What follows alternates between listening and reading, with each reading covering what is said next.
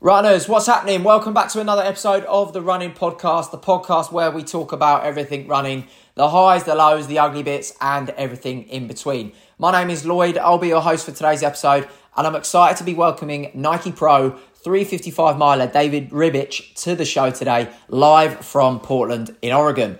Now, on today's show, we sit down with David and we talk about his move from Brooks to Nike and the Union Athletic Club under new coach Pete Julian, his relationship with Josh Kerr and how their bromance blossomed, and the transition he's making from the 1500 metres to the steeplechase. Now, if you do want to follow along with what we're doing at Trackstaa and this podcast, please do head over to Instagram and drop us a follow. And you can also check out our website, trackstaa.com, where we're putting all of our longer form content from our YouTube channel and you can register for our running newsletter so you can keep up to date with all the world's running news. And of course, you can find the podcast episodes there too. Now, if you do want to support this show, please do leave us a review, which is now available on all platforms. So, without further ado, welcome to the show, David Ribich. All right, welcome to the show, David. How you doing, man? I'm doing good. Yeah, thanks for having me. No, welcome. Absolutely welcome. Thanks for thanks for giving us your time. Uh, where are you at the moment in the world, and what time is it? Uh, I'm in Portland, Oregon, and it is a brisk 7 11 in the morning. So, just the first person I'm talking to of the day is you. How long have you been awake? Um, half hour. Oh, man. Just, uh, I, I had to wake up, make my tea, you know, brush my teeth, put my contacts in, kind of start the day. But yeah, I texted, uh, texted the account and I was just like, hey, we still good for seven? And they're like, that's good with you. And I'm like, yeah, that's, I mean, I, th- I think Alfie runs that, but I was like, uh, I was like, yeah, we're good for seven, but I was just teensy weensy hoping that he'd send off like a 7 8, 8 a.m. But you know, here we are. We made it. No, I appreciate it, mate. Thank you. Yeah, that's uh, that's Alfie. He does all that side of things. I just did the talking stuff. Yeah, the easy bit. Nice. But um, yeah, Portland, Oregon. Oh, mate, I'd love to go there. It's been a pipe dream of mine to to get over there. It's it's almost like you probably take it for granted now because you know you're living it. But over here, that's like the mecca of running. It, it seems like such a place yeah to go. And, and from your from your perspective, what is it like living there? Uh, it's it's interesting because it's I grew up on the east side of Oregon, so like Portland to me was like this also this mecca and also this like super pipe dream thing of like every time I would drive across the state and go to Portland, I'd be like wide eyed and big of like highways and people and like activities and things to do. Um, but now that I live here, yeah, I, I certainly take it for granted on kind of the things that Portland has to offer. From a running perspective, I don't want to like ruin your pipe dream, but like there's not a whole lot of good runs. Like not a lot of you know, like you think of like St. Moritz, you think of like Flagstaff. Like Portland doesn't have that. Portland has like a few good runnable city routes that we do. Um, but a lot of the stuff that I do personally is just in Beaverton at the Nike World headquarters. That's that's kind of the spot that we normally do runs. But Portland as itself, I think it's a really great spot. You know, it's not humid, has seasons. It's like 85 right now. It's been 85 for the last like week. So we're kind of in like that summer series of of, of weather. And um, yeah, I mean, Port- Portland is great. Um, trying to find houses right now, so I can tell you the housing market's a good or apartment market. I'm not buying a house, but yeah, a lot of people moving in, a lot of people moving out. So it's just a good place to be. Awesome, man. Awesome. So let's get straight into it, David. So let's go back to the start. Um, for anyone that's not aware that you know our UK audience or any of our, our worldwide audience aren't isn't aware, where did your journey start with sport, and at which point did that mm-hmm. then transition into athletics and track? Okay, yeah. Um, you didn't want to start like you know on this night I was conceived, and I kind of you know pushed forward. Like my parents kind of you know brought me into this world. I was a young baby kind of thing. You don't want there. You want to go like when I got sport. Well, it depends on how interesting that first early years were. well, I, I don't I don't really I don't really know those first early years, but I know that I'm uh, nine months after I was born nine months after both my dad and my mom's birthday, so I'm kind of you know I have a little bit of trauma with that concept, but um, we'll just we'll just start with athletics. We'll we'll just go there. Let's go for it. Man. Um, yeah. So, uh, so for uh, yeah, for athletics, like I went to a really small school. Um, like my high school um, do you guys call it high school in the UK? I don't know if that's a stupid question. What do you guys call it? We do have a high school, but a high school over here is um, pre the, the school before college, but it's just for girls. A high school. Okay. Okay. Yeah. So this is what do you guys call it? I suppose we do call it high school. If yeah, I don't fucking know, man. There's so many names. Okay.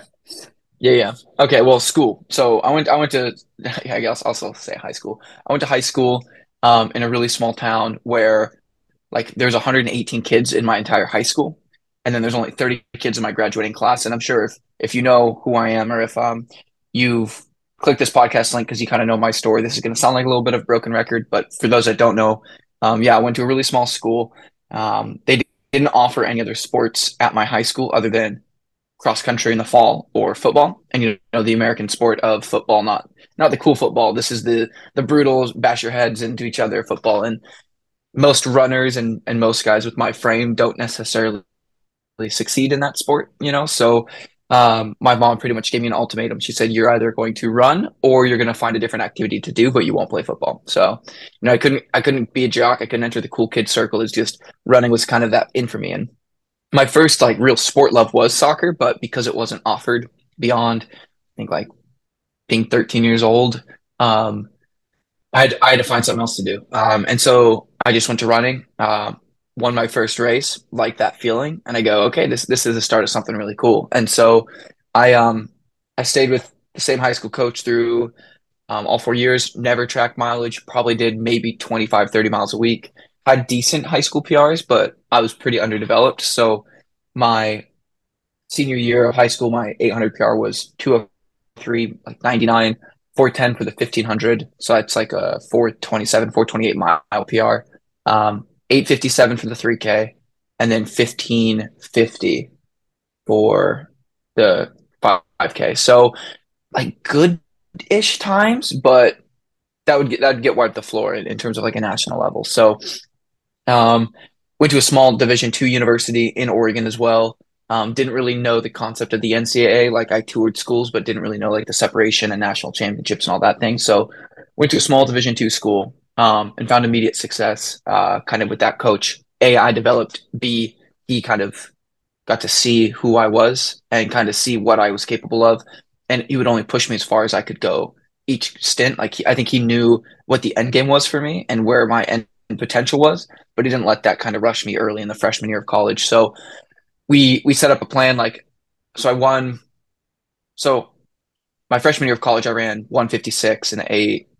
Um, 350 for 1500, 413 for the mile, 15 flat for the 5K, and like 830 for the 3K. So already seeing like a massive jump of an improvement.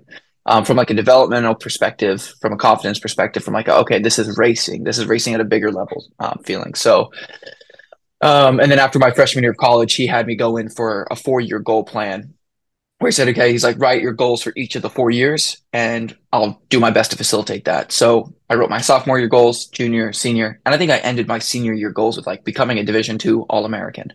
Um, and he, I remember he scratched that out and said like national champion. He's like, I really think you could be a national champion. So immediately when I was young, uh, as a freshman, he didn't like force that pipe dream for me. He he more so like instilled it in me that like, hey, you are capable of doing this. So what we did was we like we moved All American like further back on the list of like, no, you can do this, but if we can do that, we're gonna do, do X. And so roll around my sophomore year of college, I end up getting fourth in the indoor mile, fifth in the outdoor fifteen hundred. So kind of already hit that All American piece.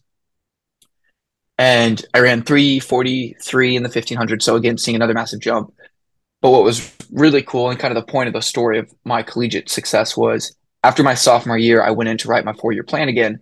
But I was like, oh, I'm a sophomore, so I only need to write my junior and my senior year plan. Well, then my co- college coach, um, he goes, no, he's like four years. So he's like, next year, your senior year, and then two years after college. And then I would go back my junior year. Okay, next year, your senior year, and then three years after college. And then when I finished my collegiate career, even though I wasn't going to be coached by him. And at this point, I'd signed a contract with Brooks.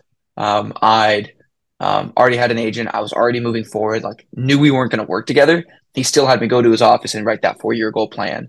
Um, COVID wasn't a part of that four year plan. You know that that that never uh, fit my schedule, but um, it allowed me to kind of put these longer term perspective goals in where like I want to accomplish these things now, but I also need to be patient and understanding that like these things will take time and progress. And so, in hindsight, I haven't really accomplished a lot of my goals from a professional perspective.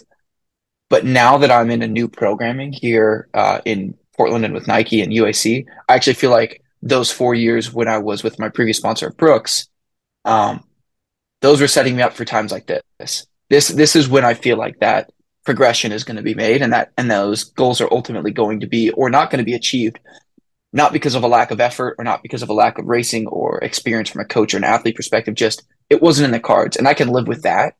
But it's it's really interesting now looking back kind of through that whole process and and uh, if you guys are curious about the process i documented my senior year of college uh, from the day i made usa championships for the first time um, to the day i signed a professional contract so it's like a full full three i don't know how many days probably like 320 330 because it was from like end of June to start of June. Um, documented my entire senior year of college, every race, every practice, every workout, every mentality shift, every literally it has everything. Um, and it's really informal too. It's not supposed to be the super high class, like, you know, you read like Des Linden's books of like Born to Run or not Born to Run, sorry, uh, Choosing to Run.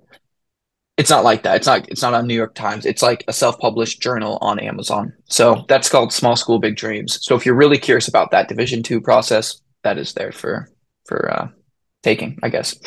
Yeah, I saw that. I when I was doing research before this episode, I saw that you you had that book on Amazon. I didn't even know that was a thing. I think it'd be so cool if more athletes did that, um, especially mm-hmm. with it being such a pinnacle point in your development. One question I wanted to ask just from that previous section was you said about setting four year goals and always updating those goals as you go. Uh, even if you and your coach maybe work in a different way now, do you still behind the scenes set those four year goals for yourself? I do. I I do. The hardest part about um I think that this the stuff that I'm trying to bring in off the track for like journaling or goal setting, like as fun as that publishing that journal was, it definitely was a bit um is it def- definitely a bit much because I had to then what ended up happening when I published it was and I'm and I'm so thankful that I did because it's helped a lot of people. But for me personally, like I, it's really tough for me to journal now it's really tough for me to kind of do that more like introspective thinking on my running because I felt like I did it for a year straight. And then for the next six months, I edited all my thoughts. So then I literally like was like reliving decisions. I'm like, did I make the right one? Like on Tuesday, I said this, but on Thursday, I ended up doing this. So now, like journaling, I still journal pretty regularly, at least a couple times a week. And a lot of times, what happens is I catch up through the week. But what I have found is the more stable and the more comfortable I feel in like my outside surrounding scenarios, the more likely I am to goal set and the more likely I am to journal. So like in the last like two months, I've felt really, really balanced where I'm at. So I feel really confident and comfortable being able to put my thoughts down. And when I was at Western Oregon University, I was in a really safe place. So it was really easy for me to journal. You know, like everything was kind of set up for me to succeed from an athletic and an academic perspective. And I'm starting to feel that same way here again with UAC and Nike, where I do feel like things are getting set up and made for me to to succeed. And it's showing in workouts, it's showing in races, it's showing in everything. So now it's like now my goal setting feels a lot more realistic and tangible because I'm seeing that progress being made every single day. Like, oh, I could definitely do this. Like I could definitely run 333.5 or 334 at the end of the summer. Do I believe that? I do believe that. I do believe that there's going to be a good jump in the 1500 just from where I'm at right now. But ultimately, like I would say that in this transition process, I'm not trying to put down like you will run 335 this summer. I'm more like you will be competitive in a fast front end race. Like I'm leaving it super vague, super open because at the end of the day, what I need to do is my goal setting is so much more metaphorical now because I need to just take care of that moment. I don't need to worry about running 335 because sorry, 333.5 because what'll happen and what has happened to me in the past with goal setting is I get really hung to that goal and I go, I need to run 335 or I need to run 333.5. And we go 300 and like 157. And then in the race, I'm like, this isn't it. And then I'm pulled out and I'm drawn away and it's gone. So for me now, my goal setting more is like super actionable things that I can do to try to achieve those goals, more like at 800 meters past one person. Yeah. Then I do that. And then I'm in a better position and then I'm engaged and then I run really well and that's kind of where I'm at now. So I still do my full year goal setting. Like I know where I'm at from pretty much here until 2027. You know, like I know what I want to do. Whether I do those things, who knows? But I at least do feel like I'm taking the right actions and steps to achieve those goals. And that's the bigger focus for me right now is doing those things in between today and the day that I could achieve something. I want to read you a quote from a podcast episode that you did with Citius. Citius are a big inspiration for us at Trackstaa, and uh, well, I think a lot of uh, a lot of people in the UK. But I want to read you this quote and then I'm going to ask you a question off the back of it. So the quote is uh, I had to look at myself in the mirror this whole fall and ask, why the hell am I doing this still? I could make more money doing something else. It's about a childhood dream that I want to pursue at this point in my career, at this point in my career for myself. My question to you, David, is when you hear that quote back, is this a mindset that you're constantly in, or does it come and go with the undulating world of being a pro athlete? That's a that's a, that's a good quote, good question to kind of bring up and put me on spot with because I really thought you were going to draw from like sit and kick or something like that. You know, like I, I didn't even think I was like I know I've said some dumb stuff over that podcast, so I was like I'm going to get hit with something, but that's that's a good one, and I think that's applicable still to me today.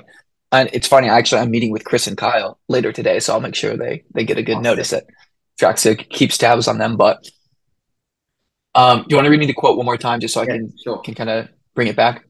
So I had to look at myself in the mirror this whole fall and ask, why the hell am I doing this still? I could make more money doing something else.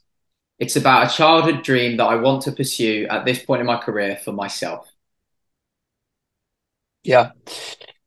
Yeah. Um, I mean, I, I, I definitely have that every day. You know, like I still I still think about that every day, and it's not even that like it's not even it's like it's about the money aspect, but like for me, like when I was looking at this fall, like just if you're unaware of my story, so it's like I was with Brooks for four years, and I was really consistently inconsistent with my performances. And so for me, like coming from a, a position of success in high school and college and then going to a programming at the professional level where one week I would run close to my best mm-hmm. and then one week I'd run very, very far from it. And I would just pretty much being like up, down, up, down, inconsistent. And it was just like rattling me. It was just like, what is going on? Like training's there, everything's there, but why is this not happening? And I would always step away and I'd run a little bit better. And I'd always run better in like July and August at the end of the year. And this past summer, I failed to make the USA final in the 1500 after making the Olympic trials final the year prior. And so I'm like, what the heck? So then I told my coach, like, all right, well, let's like shut it down for a week or two. And I was like, no, I was like, I need to keep racing. Like, I need to keep going after this. And this is a long winded answer to what that quote is, but this is, this is going to help explain it. So I, I said, no, I need to keep racing. So kind of talking about that goals thing that I was saying previously, like I raced a road mile. My only goal for that road mile was just put in a hard effort to get ready for the next weekend. Like I really wanted to just exert myself. So I did. Didn't run a great road mile, but I ran it. Then the next week I ran like 338 and the 15. My goal was to finish top three. I finished third. Then the next week I had a 1500 and I was like, this is the one that I want to go after. Okay. You just raced to a top three finish. You just exerted yourself in the road mile. You just ran USA prelims. You know what racing feels like. Like put yourself in a good position to succeed. Then that week I ran 335 and that was a PB by a second. So so when it comes to that quote, what ended up happening this fall was I was actually with Josh Kerr, you know, Scottish UK hero, you know, the the best 1500 meter in the world, right? 1500 meter runner in the world. And him and I were golfing and I asked him to be at my wedding. And then and I told him I was like, "Hey, like I'm getting married this year or I guess it was a year from then. I was like, I'm getting married in a year. Like you and I, and I was like, our friendship on the day to day level is pish, right? Like we don't got we don't got much to say to each other on the normal day to day basis. But highs and lows, whether it be Tokyo or weddings or you know mourning or whatever, like we're very very involved with one another very very keep. I guess we keep each other in check because I think we understand the highs and lows of kind of some of the things that we go through. So I told him I was like, I want you to be there for a high. I want you to be there at my wedding, and um, the next day I actually I was already kind of torn whether or not I wanted to try to leave Brooks. So like my agent knew that we at the end of the year we had a one year or we had two one year options. So Brooks could choose to resign me, but my agent negotiated a dual party option, so we could choose to not resign the option as well. It was a really really great dynamic that I was hoping that we would be able to have like negotiations about. Um, and I wasn't really sure if I wanted to stay with Brooks, truthfully, because of those inconsistent inconsistent those consistent inconsistencies. So I asked Josh to be at my wedding, and then the next day I get a call from sports marketing person at the time at Brooks, and essentially was kind of released uh, from Brooks, and the, the carpet was pulled out from under me. I was already thinking those decisions were coming together, but now all of a sudden the decision was made for me. So when that quote comes together that, that from last fall, the things that I was battling with and still battle with, you know, it's it's not easy still that as everything is coming together. Um, lost my sponsor. Um, was getting married in a year. I'll have to relocate. As of right now, I don't have a contract or job or anything. So all these things that were just like huge question and bubble marks for me. So I got like, I mean, that fall was like a really, really big self reflection because I was like, okay, I don't have a sponsor. Let me make a resume. Let me see what I can do beyond track and field. So I did a resume. My fiance, she works in HR. She's really good with that type of stuff. So she helped me.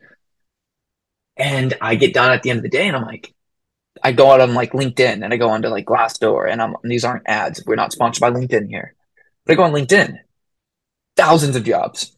Thousands of jobs I could probably do and make more money than normal contracts in track and field. Like I can't remember who it was. It might have been Merber or Pat Casey that tweeted like years ago that was like your favorite professional track and field athlete is probably broke. Mm, you know, like not saying that I'm yeah, not saying that I'm broke, but there's definitely not the same market for track and field professionalism as it is for any other sport. And that's a totally different rabbit hole. But for me, I'm like, okay, why do I want to do this still? And for me, it was believing in and trying to achieve that child childhood dream for me. Not even childhood, childish. Sorry, that that dream that I had when I was a little kid. You know, I went to the 2012 Olympic trials and I got autographs from guys that I compete against now. And I went to the 2016 trials, a little bit older, watched people make the team there. So I'm like, this has always been a part of my plan, but it's just it got a little bit rocky and rough. So for me, being released from a contract and then being picked up by UAC and Nike, it was like, okay, one door closed, the other opened. And when I was speaking with Pete Julian about kind of coming on board, he was like, well, why did you get released? He's like, you ran 335, you ran 355, you made the trials finally. He's like, what's the standard of success that they they need you to need to keep you? And I, I was like, I don't know. So he's like, there's a spot for you. If you want the spot, it's yours. So then I knew that for a couple months and I really had to take a time of like, okay, is this what I want to do? And it all came together. And I'm happy that me and Pete connected as early as we did because I still look in the mirror and kind of think of those things, especially now that like I am, we are moving. Like I, I've been, I've toured nine places this month, uh, or sorry, this week, trying to find an apartment to live down here because I'm still living at my in-laws. You know, I'm just I'm bumming around because I don't want to double lease. And but it's like it and and normally people that don't have like a six figure deal say this, but like it's not about the money at this point. It's like if if I get to a position where like I'm financially set through the sport for the rest of my career, great. If not, I'm I'm in it for the I'm in it for the sport. I'm in it for the love. I'm in it because I want to just prove myself right. It's never going to be about proving anybody else wrong, but I want to prove myself right and so far coming to this team, I've felt more empowered and capable than I've ever had before, knowing that like I have so much work to do because now I'm surrounded, and, and this is not the separation of class between UAC and Brooks, but I'm surrounded by literally every guy on our team here at UAC has done it.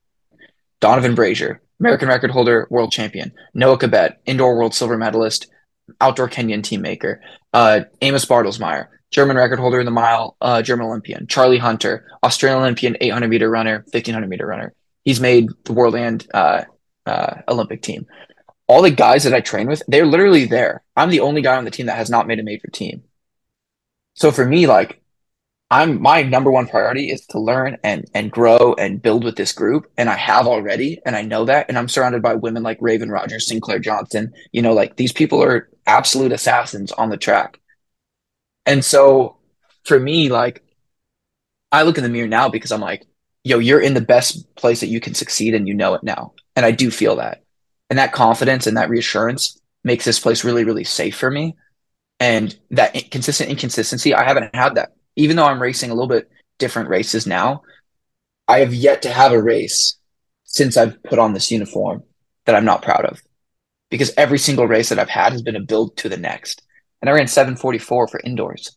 And that was a six second PB after I hadn't PB'd in the 3K for four years. And the first 3K I really go after, we run six seconds faster than my PB. And I get third in the race, nearly winning it. And I get done, I walk off, I'm like, oh yeah. I'm like, this is sick. Then I go to USA's, I finish fifth in the 3K. The next day I finish fifth in the 1500. And I'm like, I'm not winning. I'm not podiuming at these USA championships, but I'm closer than I've ever been. and I'm seeing these airs and these these races as you made this tactical mistake. It's no longer like, like you're out of it mentally or what's going on. Like I know exactly what's going on and that's what we get to work on and that's what's exciting. So when I look in the mirror and tell myself like you're doing this for that that that dream and you're doing this because you you want to like oh man i'm i'm i'm fired up. Like I, I want this so bad and this group that i'm in i know pete wants this so bad for me. Like him, him and i him and i get in supportive yelling matches of him just saying like this is this is world class what you're doing right now. And you have to aod is what he says. Like you have to you have to adapt or die. Like this is this is what you have to do. And we're doing workouts that are sick. Like i'm i'm, I'm like i'm getting done with the session and i'm absolutely rocked. And I, I but i see where amos finishes just a little bit ahead of me. And i go that's crazy. Like he's he's ready to roll but i'm right there. And we did that we did a workout like on tuesday that was like that. And then three weeks prior to tuesday we did a, the same workout and it was slower and i was pumped about it. And now we just did it again and it was faster and i'm like ah, got a little bit more. So it's like I don't, I don't, I don't know what it is about this energy that I kind of feel with this group. Like, but I'm excited, and I'm like, from a life perspective, like, like I said, moving, getting married, changing teams, changing city, literally everything. There's so much newness to me, like changing weight protocol, everything with like not weight protocol as in my body weight, weight as in gym.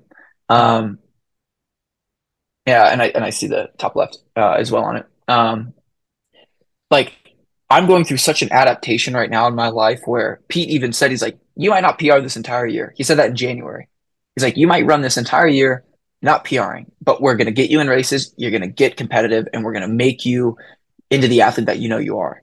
And I believe it, and I'm already feeling it, and I'm making progress quicker in some areas and a little bit slower in others. But um, it just it's exciting for me to be honest. Like I've been sore like my, my March and April were the hardest months I think of my pro career because I was just sore 24 7. Like after I'd been running for since October, I was like, I'm five months into training and I'm still wrecked. I, this doesn't make any sense to me.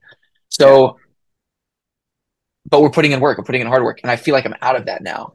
Um, and so when I look at that quote from the fall, if if I could look in if I could look in the mirror now, here let me let me make sure I word this right if fall me were to look in the mirror then and in the mirror i would tell myself where i'm at right now.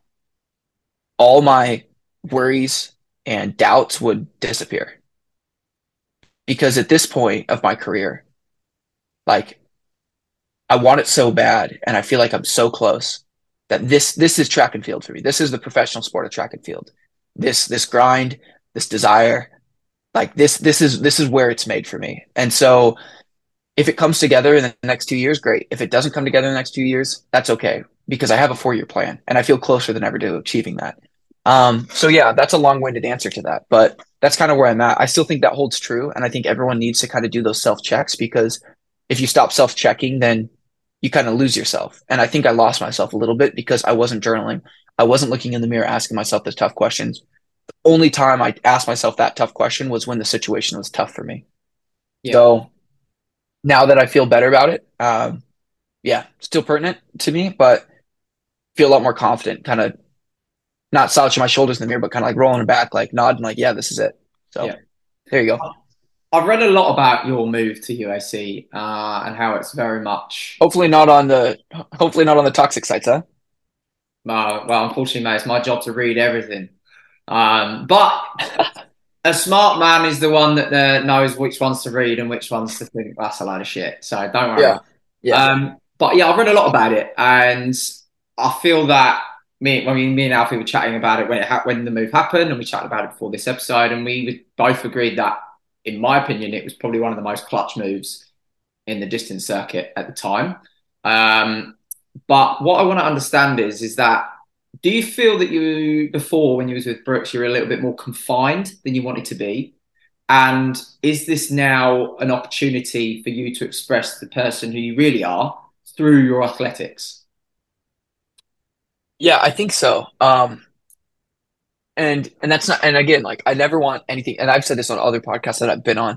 I never want my conversation in my career to be comparison comparing UAC to Brooks. That's never that's never my end goal with this. It's always just me self-reflecting. Yeah. So every experience will be different for any athlete. But for me personally, where I'm at now, um, mentally, physically, and everything, I do feel as though I can be more expressive in my athletics. I I can expand and I can really push in in practices and things like that. Like there was a sense of confinement for me personally, um, where I was, but I think some of that came from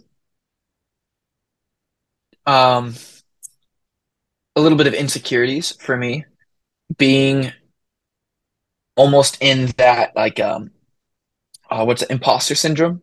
Mm-hmm. Almost trying to like I, I can see like Josh, I can see the Josh the things that Josh is doing, and him and I at at the end of my time with Brooks, Josh and I were the only two really doing like longer aerobic work together.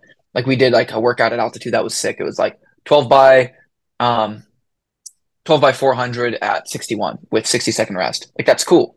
Nice. Well, now on Tuesday we did 8 by 800 with 2 minute rest averaging 201. So it's like now we're really pressing that envelope, you know, like now we're getting there. And so for me, I think that what it was, I think I was just always on the tip of that precipice with Brooks where I was almost able to do it, but I couldn't. And whether that be physicality, whether that be mentally, whether it be whatever. But now I feel like we've really blown that out of the water here because Pete says, You're weak in the gym. We need you to get more stable on on your like your sides, your legs, literally everything. Like I did my first workout with Pete in January and he goes, I'm gonna be honest, you hit the splits, but you looked really weak. And I go, All right, like we're starting from zero. So then I go into the gym and Dave McHenry, who I think is one of the best physical therapists in the sport, if not the best, you look at the resume of athletes he's worked with. Um, he hands me my own personal sheet to strengthen myself. Charlie's doing his own thing. Um, at the time, Centro was in uh, Arizona with us. He was doing his own thing. I was doing my own thing, but we kind of like cross path on some things. But I was like, wow, this is mine. This this is for me. Yeah. And every every time I do a core exercise, Dave would walk by and he's like, breathe, David, breathe. Because I'm like holding my, my breath because I'm like, oh my gosh. And in the gym on Tuesday, Dave's like, hey, look at us. We're having a full conversation. And we were. We were just chatting. I was in a side plank. I was doing these activities, but I was talking through it. And I get it's like the coolest thing about where I'm at now is I can see and I believe in the growth that I'm making because it's literally happening in front of me. But I don't think that those games are going to be made and, and seen now. I think that this will be more like a two year plan because you don't adapt that quickly to these changes. But man, like I did a race the other week, and my best friend who's seen me race since high or since college goes, he's like, dude, you didn't have that that back and forth motion. He's like, you were so linear moving forward. So for me, I think what it is at UAC compared to Brooks is I just feel like in this corner I have Pete writing these workouts that are crazy, that are great, great crazy, training that's crazy, but also really, really respectful to where I'm at physically. Like I have an off day this week. That's sick. I get to take it. I don't have to long run. I get to take a day off. Then I have Dave in the gym maximizing my potential for stability and strength and helping my weaknesses. Um, and then I have a team of athletes around me that like this is their all in. This is this is where they want to be and what they want to do. And if they don't want to be, they'll just go do whatever they want. Um, so here I am, like in this location where everyone's in it and I get to be a part of that. So it's like I have no other reason than to believe in myself and also be all in because that's just the nature of where we are. So yeah, um, I think that this is the if I were to like really not like talk highly of it, but like I really do think this is going to be the start of my pro career. Like this is where I can hopefully make grounds and and, and make moves um, in races because if I could retire here, that would be my goal. I, I don't want to. I don't want this to be another stepping stone elsewhere. I want this to be the end game we had a bit of a nightmare there, David, with the old technical technical issues. Um, my message going into your requests folder, which basically means that we should, be, should be following each other on Instagram. What's going on? Yeah, we'll see. We'll see the success of this episode. So we'll let uh, the viewers and the fans decide whether or not you're rightful of that. So uh, maybe just screenshot how many people listen, and uh, if it's over like five people, I'll probably give you give you a shout. You a I love that. So yeah, actually, the last thing we were just chatting about, um, set up at UAC and um, what's changed for you from a mindset perspective, but also the tools that you've got around you now with your coach, your strength and conditioning setup, the athletes around you, creating that environment. One question yeah. I wanted to ask you was, can you talk us through um, what does your training look like now under Pete? Um, yeah, you know, a general week or what where you're at right now with your training for our listeners, so they can understand what you really do and at what level. Yeah. Um, so, one, I don't think that there's. I always like preface when I explain what I do. It's it's very similar to like mentality or situations or wherever you go to school, run, very individualized, right? So like, like I never want to say like you should if I do this, you should do this. That's not that's never the case for me. So like right now I've been trying to do like I'll just give you since I'm new to the program, I I got a good idea of kind of that progression that I've gone through. We started really slow through January doing like 70, 75 miles a week. We go through February doing 80, 85 miles a week. Um, and then through pretty much all of March, we were able to hit 85, 90s.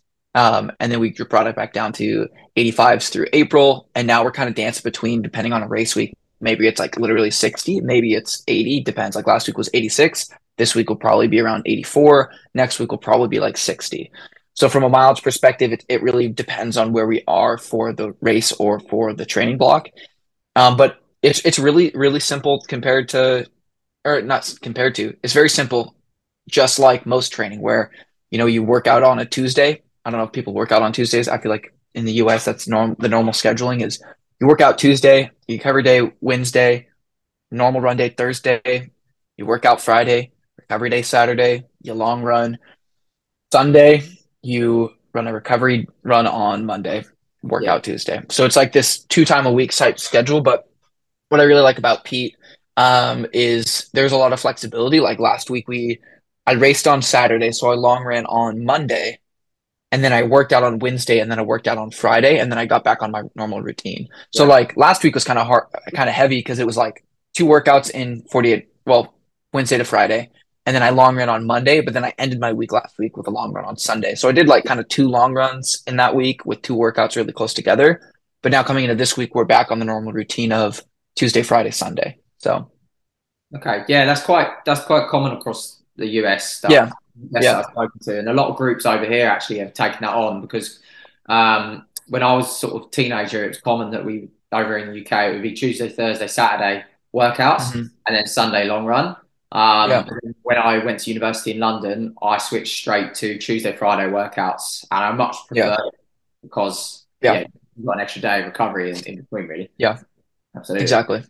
So the group itself, UAC, the group dynamics changed quite quite drastically recently with a few departures yeah. like Coco, Jess, Hull, and Craig Engels changing their setups. Does that mm-hmm. affect you, or are you in your own lane even within that team environment?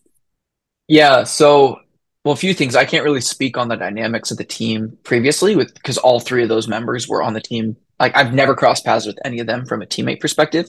Um, but I know that moving the team's constantly moving forward and but as are those individual athletes and i think that there's that uh, maybe not communication but commonality between athletes and coach and teams and things like that like jess wanted and i'm not going to speak for them in, entirely on, on the situation but like like Jess wanted to stay in Australia. She just got married. You know, she had done a long stint in the US. Um, and she's still running brilliantly well.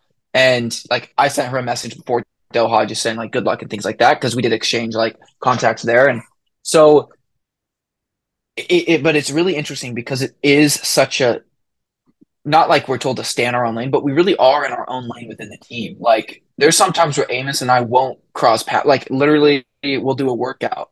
My pace will be like David, you're running 455 for this tempo. Amos, you can go down to 445 or you can go down to 450, like literally a five second spread. And like, he'll be like, Oh, do you want us to just meet in the middle? Pete's like, No, you go do, you, you do yours. Dave will do his. So it's, it's kind of that same way I would say that in the dynamic between athletes and coaches, like we all are this one team. And, and we, I do actually feel like we're very unified in that way. No pun intended with being union. Um, but like those departures don't affect our team because our team is moving forward. And like that's the thing. Like when I and like I love Craig. Like Craig and I shoot texts all the time back and forth together. Um, So this isn't like a knock to him at all. But when when he depart, I already knew he departed because personally him and I were friends. So I knew he was leaving the team before I even was getting recruited by it. And when Pete told me that Craig was leaving, I I already knew. And that was more it was more attractive for me to come to the team then. Because I knew and I saw what the team needed and what the team needed was they had at this point no American male other than Donavan. And I'm not saying I'm trying to fit the shoes of Craig Engels because I can't because I, I can't grow a mustache as well. I can't grow hair as well. You know, I'm not as fast. Like there's a lot of things I'm not as Craig.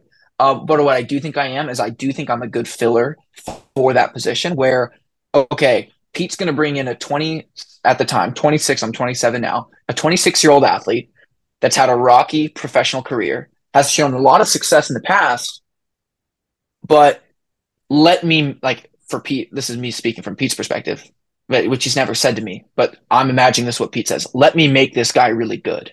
Yeah. So now Pete has a 27 year old athlete who's just ran 744 in the 3K, which is, I think, now like baseline where I could be. He's going to run X time in the 15, X time in the steeple. We're going to push his envelope, hopefully make teams. And what I hope that does is it shows how good of a coach Pete is because he is a good coach. And people see, wow, like college kids, international kids, or athletes, I shouldn't say kids because they're tw- in their 20s or whatever. They'll see that success from from me and be like, not only can he coach Noah Kibet, who's 20 years old and won Millrose, you know, went undefeated indoors. He could also coach an athlete that's later in their career, like David, to run world standard times, PRs, make teams, whatever. So the departure of those athletes is, I would say, in a way, from from an outside and a performance perspective, sad because those three athletes are like powerhouse athletes. But I don't necessarily think that will affect us negatively moving forward because I think there's going to be more potential for growth for the entire team and any prospect that we bring on. So, Love yeah, that's sick, man. Okay, let's talk about a relationship that I'm a fan of, and a lot of track fans are, and that's the bond you have with, uh, as in your words, the what was it you called Josh Kerr? How did you describe him? Uh, a, a, like our friendship, like our official friendship, uh, day to day, or what? I have a lot uh, of nicknames that I have for him. Earlier on in this conversation, I think you called him you called him the world's best 1500 meter runner, but I think you called him the Scottish something. I can't quite remember what it was. Oh, I, I don't remember. I honestly, when I'm talking about Josh, I normally speak out my ass. So none of those things get retained. Um, but I mean, shit, he's on my shirt. So this is one of my favorite shirts. So, um, yeah. your bond, your bond with him, uh, David, obviously is is great. And from that relationship, the Sit and Kick podcast was born. What yeah. I want to ask you is, what's the craziest story you can think of that comes to mind from the locker of yours and Josh's time together? Um, from like podcasting or from life? Anything, just anything. Um, what's the story? Well, what's a... the story that you go, Josh? Fuck, do you remember when that happened?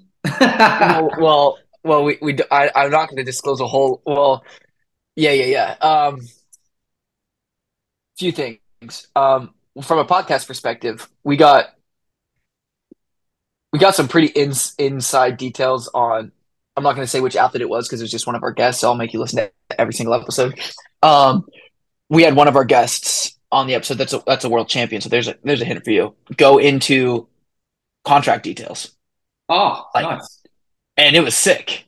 But then afterwards, had to delete all of it because I was oh. like, obviously, like, I, but but it's like I wasn't gonna post that because I knew, like, that's an NDA. Like, that's a full violation of this company was offering this much. This, this is how much I got. This is, and I'm like, yeah, yeah, yeah, yeah. Let's like whoop, take that out. So that was crazy to hear. Um, and I felt really sad about my financial position at that point. Um, but man, with Josh, it's like the cool. I, I would say the, the funnest, funnest. I don't know if that's the word. Uh, I, I have a lot of stories with Josh, um, and and they're they're really uh, nostalgic too because I'm not really making memories right now with them. You know, um, I don't see him every day, and I really cherish that friendship, and I and I don't take it for granted, kind of what he became for me in those four years that I was with him because he really, really like set the tone for who and what I wanted to be as a competitor. And I hated him in college, which I'm sure you you picked up on in the podcast. But um, well, one story. So Josh, after Tokyo, like Facetime me.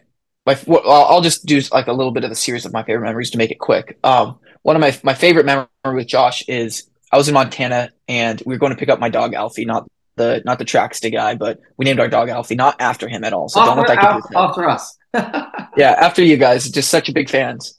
Um, and I remember that that was it was the day of the Tokyo final, and I was on my run, and Josh FaceTimed me, and he was like getting ready to go to the medal ceremony, and like I was like tearing up, and like one of my proudest, mo- and I got chills just now. One of my proudest moments in the sport came from that call and from that moment with Josh. Like seeing how successful he could be was is like God that and and for him to call me like I'm I'm sure he called other athletes too, but that was that's a shared moment that I, I will cherish forever because that that he, he wants to win. Mhm. He wants to win more than anything. I believe he can win. But that was the first step forward in him being able to stand on top of the podium. And I, I was so thankful to be a part of that and, and kind of experience that selfishly because that's what athletes kill for is to be in that position. And in a, in a way, felt like I won a little bit with him in that scenario because there was a lot riding on him and he, and he pulled through. And so that's like my top memory. But um, when it comes to celebrating, I feel like we we go pretty good. Um, I threw a good celebration birthday party for him. Um, after Tokyo, we did a blue moon party, so I got a blue moon keg, and we had a bunch of friends. We we threw a, good rager, um, and that wasn't like the great one. But for context, then when like one of our teammates, Brandon Kidder, got married in Ohio, all the team flew out to Ohio to go to the wedding. And I don't know where or how it ended with Josh and I passing around a bottle of Jameson to you know to end it all. But there's just I have some hilarious reels uh, and photos on my phone of him and I just bad and like we we get out of the car, Josh yaks a bit. I I I literally get out of the car and I said all for one and I throw up with Josh just because you know I was like I want to do this too. And and I guess in in a way this is this is this is a full circle moment for me. So I, when when Josh did that I said all for one or one for all. And I threw up with him. And then the next series of photos is us laughing and on the asphalt and Josh in a kilt and his kilt totally flown up. So like it awesome. And but one of my favorite men uh, you might have heard the story in a podcast, but it's it was with uh we had the podcast with Nikki Hiltz. Um and in that episode I talked about uh being a pool fool. I think that was the episode with them. Um so my first summer with well few things. My first summer with Josh, yeah, so you talk, make me talk about Josh, and I'll go on a rampage. But I mean, I love the guy. Uh, my first summer with Josh, I room with him in Leuven. I meet him uh, abroad when we were racing in Europe, and he gets to the hotel. You know how hotels are in Europe, super small. Yeah. So our beds are practically touching. He gets in there and he goes, "Mate, what the hell? We got to buy our own things from Brooks." I go, and I'm not going to try to do a Scottish accent because I know this is probably more of a UK podcast, and I, I, and I, you know, I'm drinking tea. I'm wearing my Mercedes hat. Like I'm trying to be in with you guys. I'm not trying to, you know, offend we, anybody. we rate the effort. Yeah, thank you, thank you, thank you. Um, and so Josh gets in and he goes, mate, we got to buy our own gear. And I go, no, you get a gear code. He's like, I didn't get a gear code. I was like, email Julie, get, get a gear code. Emails Julie, gets his gear code. Mate, we get $4,000 for gear. I go, the hell? I got 2000 And he goes, what? I go, I got 2000 He's like, mate, you got to check. You got to make sure that's okay. Like get in, get your other, get your other couple grand. So then I email and they go, oh, it's all dependent on who signs and when when we have the funds available. I signed before Josh, but Josh got double my gear allotment. I was pissed.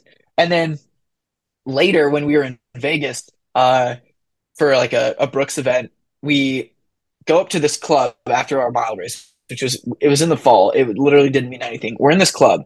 This is the Drai's nightclub in Vegas, and we're like up there hanging out. You know, there's pools on the back deck um, someone takes off Josh's glasses and throws him into the pool.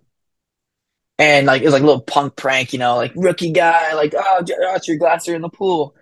And I'm like, hey, that's not funny. I was like, all for one or one for all, kind of the same way that me throwing up with Josh at a wedding. I take my own glasses off and I throw them in the pool. and they're like, why did you do that? I go, hazing got to be together. I guess I wanted to be hazed in a way. Not saying that we were getting hazed, like it was like toxic, but I, I, I was like, I want to be involved. So I threw my own glasses in. So then Josh's like, mate, you got to go get those. I go, okay, I'll go get them. So I get down to my skimps. I, I get into the water. I grab the glasses. This big old bouncer comes like, all right, you got to go. Yeah. And I'm like, what? And he's like, you got to go. You're in the pools. I go, what do you mean? There's literally a sign that says, do not get in the pools. So I get in the pools, and then they're like, "Oh, can we just take this team photo first? And uh, the guy's like, "No, he has to leave now." So then, literally, I get escorted out of the club, and I go down, and I get kicked out of the club. I get my wristband revoked. But then later, the club opens to like the general public, and we're like down there, and Josh is like hyping me up. He's like, "Mate, you're gonna get back in. You're gonna get back in." He like gives me like a long sleeve, changes my outfit, like, "Let's go, let's go." And then we get in. He's like, "It's all about confidence." So then I just remember getting escorted into the club secretly with Josh and the other guys on the team, like, and we get in, and then we just had this absolute rager because it was an actual nightclub. Um, and what I what I recall most about Josh is he's a very all in guy. So he's all in on friendships, he's all in on projects, he's all in on athletics. And when you can find someone that goes all in on a friendship like that, it means a whole lot to the athletes or friends that do like myself, like highs or lows, struggle with things and things like that because he he had no reason to help me through some of the things that he did. Yeah. Um, but he was there, and you know he he gave me these flower pots or these like flower beds at his home in New Mexico. He bought a home, brilliant home, allowed me to you know make a garden, Dave's garden. I was going to plant sunflowers. Well, I never ended up getting around to it because I'm not going to Albuquerque anymore. But he sent me a photo of the flower pots, and he goes, "Mate," he's like, "What happened? What happened to my maintenance crew?" You know, so God, yeah, yeah, it's uh, it, it's it's it's a friendship that I'll cherish forever, and, I, and I'm thankful that it still exceeds being sponsored together. Like him being in my wedding is really important, and I think for my my bachelor party, I'm going to do uh, a two day backpacking trip in the mountain range that I grew up in. Um, and I want to bring all my best friends from life kind of back home with me to show them where I grew up, show them the mountains. And I texted Josh like, "Hey, have you ever packed a tent and gone backpacking?" and stayed the night on the wilderness. He and he's like, no. I go, perfect. So I think that'll be my next favorite memory with him is is seeing him put up his own tent, seeing him hike in, draw his own water from the lake, filter it. You know, like I'm I'm excited to see that man in such an unfamiliar element where he has no control other than just learning from the land. So it'll be cool. Yeah, we've got a sequel of Brokeback Mountain on our hands. Let's go. Yeah, I mean, I, I don't know if we'll document it like that, but hey, who knows? Bachelor parties can get crazy exactly. Don't, you don't know where it's going to end. So let's talk some. Let's talk some times. Let's talk some performances, though, because you know you are yeah. a runner. That's that. That's what you're on the planet to do right now. Let's go through your range. So 148, 800, 335, 15, 355 miler, 744 3K, which we spoke about earlier in the chat, and 1326 5K. But this last year, you made a transition to the steeplechase. Yeah. Was that something that you planned out with Pete as soon as you moved over, or is it something you've always considered doing? Always considered doing from 2018 on. Like if you read my book, you'll see like I spoke with like Jerry Schumacher and Danny Mackey, and like steeplechase was in that conversation. Um, and so it's always been something in my mind. We planned to do steeple my senior year of college, but I ran so well. Like my 148 is from college. Um, I ran 148 and 337 in college, and my coach is like, "We're not touching the steeple. You you have the resume needed. Like we're not gonna we're not trying to add anything else. No risk." So um, I ended up not doing it then. And then there was a plan with Danny to kind of get onto the steeple, but it just never came together. And so when I was talking to Pete, Pete was like, Well, where do you see yourself? What do you want to do? And I go, Well, like I've ran good 15s, you know, I've made finals, never made teams. Like I, I, I want a steeple. And he goes, You want a steeple? I go, Yeah. He's like, Okay. I was like, What do you mean? Okay. He's like, Let's do it. I go, Ah, okay. Well, that was, I thought it was going to have to be like this huge convincing type thing. So kind of where we're at with the steeple is like you, you look at my steeple and thankfully you didn't say my time for the steeple because it's not it's nothing like world class by any means. And but the, what i love about this approach that we're doing with pete is we're very, very methodical about it where i'm very impatient and i want to just i want to be good. Like i can run i think i could run 335 tomorrow right? Which is going to be front end like i'll be not that's still not quote unquote world class but that's at least winning races at most meets right now. Yeah. But running 854 in the steeple, like I I won my first steeple race last week here in Portland. That was a, a slower college meet, and I ran like 857. But the reason is is because Pete's like like I was entered for the sound running meet where you had like Hillary Bor, uh, Bernard Keter, the last two guys to make the Olympic team. Uh, you had Geordie Beamish who ran 820. You had Rook, the American who ran 817. Um, like I watch and I pay attention to all these things. I was in that race. I was going to the airport and Pete calls me as I was leaving for the airport and he goes, Hey, you at the airport yet? I go, No. He's like, Let's stay back. I go, What? He's like, Let's stay back. We're gonna make an audible. And I go, Okay. He's like, I think your I think your dry barriers have made a lot of progress. And he's like, I think you're good there. He's like, But we need you to continue to progress through your waters. And I don't want you to go down there to get 15th place and run 840 because that doesn't do anything for where we are. What we need you to do is to see barriers and gain confidence of just maintaining momentum as you're building because he's like, we're not trying to make the Budapest team. We're trying to make the Paris team. Yeah. And if we were really rushed on time, I'd say we go to sound running and we risk it. But he's like, we cannot risk it because you're healthy. You're you're stronger than you've ever been. You're putting together better workouts than you've ever been. We don't need to put you in a race where 20 guys are trying to run 829 or faster. That's not what we're trying to do right now. So we audibled literally on my way to the airport. And I turned around and I unpacked my bag and I raced here. I ran 857, but when I got to the meet, Pete stayed back in Portland and he said, he's like, I need to help you with the technical stuff. So he didn't end up even going to sound running where, you know, Amos Bartelsmeier ran 1317 or 1316. So, so Pete goes, he's like, David, uh, your first race at Stanford, like literally my steeple progression at Stanford, I hadn't done water jumps until my pre meet. So that was miserable to experience because like waters were tough as it was. And I didn't know where to focus, didn't know where to stimulate, didn't know where to orient. So that was rough. And then I go to Azusa Pacific uh, 12 days later to race another steeple. This time I'd had a little bit more experience, but Pete's like, do not worry about pace, just focus on competing. He's like, yeah. finish in the top five. That's what you focus on. Don't worry about anything else. So I finished fourth. Then we go to this race where I got pulled from the sound running meet. He said, he's like, David, he's like, we're not worried about pace still. Do not worry about running 67s. Win this race. That's all you need to focus on. So I literally sat the whole time and it, what's so cool about it for me is I was running like 70, 71s for some of the race. It felt painfully slow over barriers like I, I was itching to go faster and I could see Pete on the side. like, no, no, like just stay. You're all right. You're all right. And so at the end, like I get beat on the water, but then I lost 120, just competitive edge and, and speed. I like kick to win. Got the dub. So what's up? Got the dub. Yeah, got the dub. But the thing is, is like we're we're really methodical about this process. Like we're not running barn burner steeple chases yet, but I know over more experience and more practice, like when I went to um, when I went to Stanford to run the first steeple I'd ever ran, I had less actual hurdles than I had jumps in that race. And I'd never jumped an actual steeple barrier until that race. I would only do regular hurdles.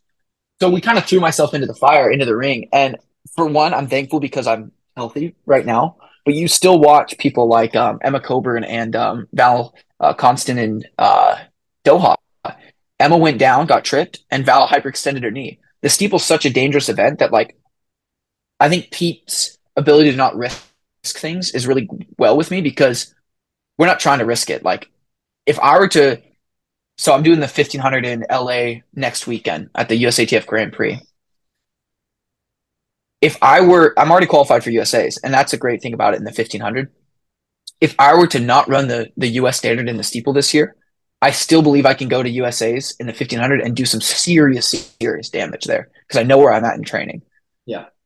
So, so we don't need to press it. Um, but yeah, I'm, I'm, so when you look at my PR, it's like you have the 148. That was from college. I think I could run faster than that if I just do more eights. Yeah. 335 every year I've ran a second faster. So as long as I keep that trend going, seems like the Olympic standards within reach. Yeah. Um, and then 744 in the 3K. I'm really proud of that one because I hadn't ran a 3K PR in four years. That's the first event that I hadn't PR'd in that I'd ran in ever to not PR. And then my 1326 was a really cool like battle with Lopez Lomong down to the line, and he ran like 1325. And um, the the 1326 was cool because I raced to win, and I didn't really care about the time, but I was trying to qualify for the Olympic trials in that, and I was the first guy out of that of that Olympic trials 5K. Um, so be it um, but ended up making the Olympic trials final in the 15 anyhow. So yeah, it's like like I'm saying, like those PRs are also consistently inconsistent in terms of like what's world class and what's not. But um, I'm happy with how my story's kind of been told because I think there's a lot left to be written, and that sounds super metaphorical, but that's really kind of how I feel with my PR. It's like that is all baseline for me now. Love that, excellent. And the next question falls nicely into that last comment where you said that you're you feel like you've got more to give and there's a lot more of your story to be written for for our listeners that really value advice from professional athletes that we have on the show you're an athlete that's been division 2 ncaa double uh, champion many times you're now pro athlete from Brooks to Nike, and you're really at the pinnacle of the sport in America and trying to make that jump to be world class. What are some of the lessons that you've learned along the way that we could pass on to our listeners for them to benefit in their own running, regardless of their ability? Yeah, I would say that um, I'll kind of pair it with some advice that I got from Marta Pen Freitas, who's on the Brooks team. She's a two-time Olympian, NCAA 50 meter champion. Uh, I think she made the Olympic semifinals in Tokyo, and she told me, and she told me this advice personally, and I think this is a really good advice to also share outwardly. Um, she said, David, she's like, you're, you think you found your ceiling. You're in a shack, a really small shack, and you can t- touch the roof, and you're like, I'm here. I've made like not like I've made it, but like this is as good as I can be. Like she's like, but that is so, that's a false ceiling. Like if you were to punch through this little shack, and you were to take away the boards, and you were to look even bigger, she's like, you are in a cathedral, and the roof is very very far above you, but you have to believe that you can make it through this little shack to be into the cathedral, something along those lines. And so what I what I how I translate that to advice to any runner is like I'm 27 and I'm running faster than I was when I was 18. And if you're 18 years old and you're what trying to consider whether or not you're going to get better, you might be you might have a false ceiling on yourself. You might not know what's behind those boards if you open them up. You might see a beautiful mosaic. You might be in a cathedral. Maybe you find a roof that's a little bit further, but you still have more to gain and more to give. So my advice to the to, to young people is there's an opportunity for everyone. And this sport is so great because you can do it for as long as you want to do it. This is the weirdest sport in the world where there is professionalism and amateurism in the same location. High school kids and college athletes and pros racing at the same time. You don't see a high school player like you don't see Bronny James. Um, you don't see a college athlete and and LeBron James playing in the same game together.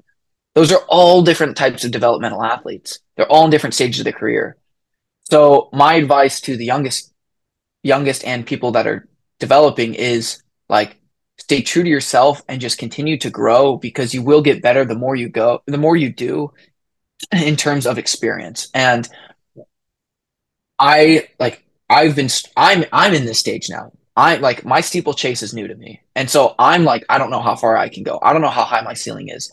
And my fiance, she said she's like, "David, how many 1500 meters have you ran? How many steeplechase have you ran?" She's like, "You ran three steeple races and you ran a 100 more than that 1500s." So, and now, and, and so back to the, the growth aspect and, and the advice to the athletes, it's like you might apply for a university or you might apply for an NCAA school and you might get turned down. But if you apply for another one and you get accepted and you go, that might have been the spot that you needed to be in. And change is hard and change is scary and getting your the door closed on you, me firsthand, getting the door closed on you is is frightening, but change is so good um, can, and can help you develop. So don't don't be deceived by a false ceiling. I guess is is the end of the story. Whether that be young career, old career, like there there may always be something lurking behind the boards. So that's that's what I hope I can can instill in people, and I say that to myself too, because that's what I believe in for my own career. Great advice. That is great advice, and that finishes nicely uh, on a very very interesting conversation. I think that's going to resonate. That last point is going to resonate with a lot of our listeners.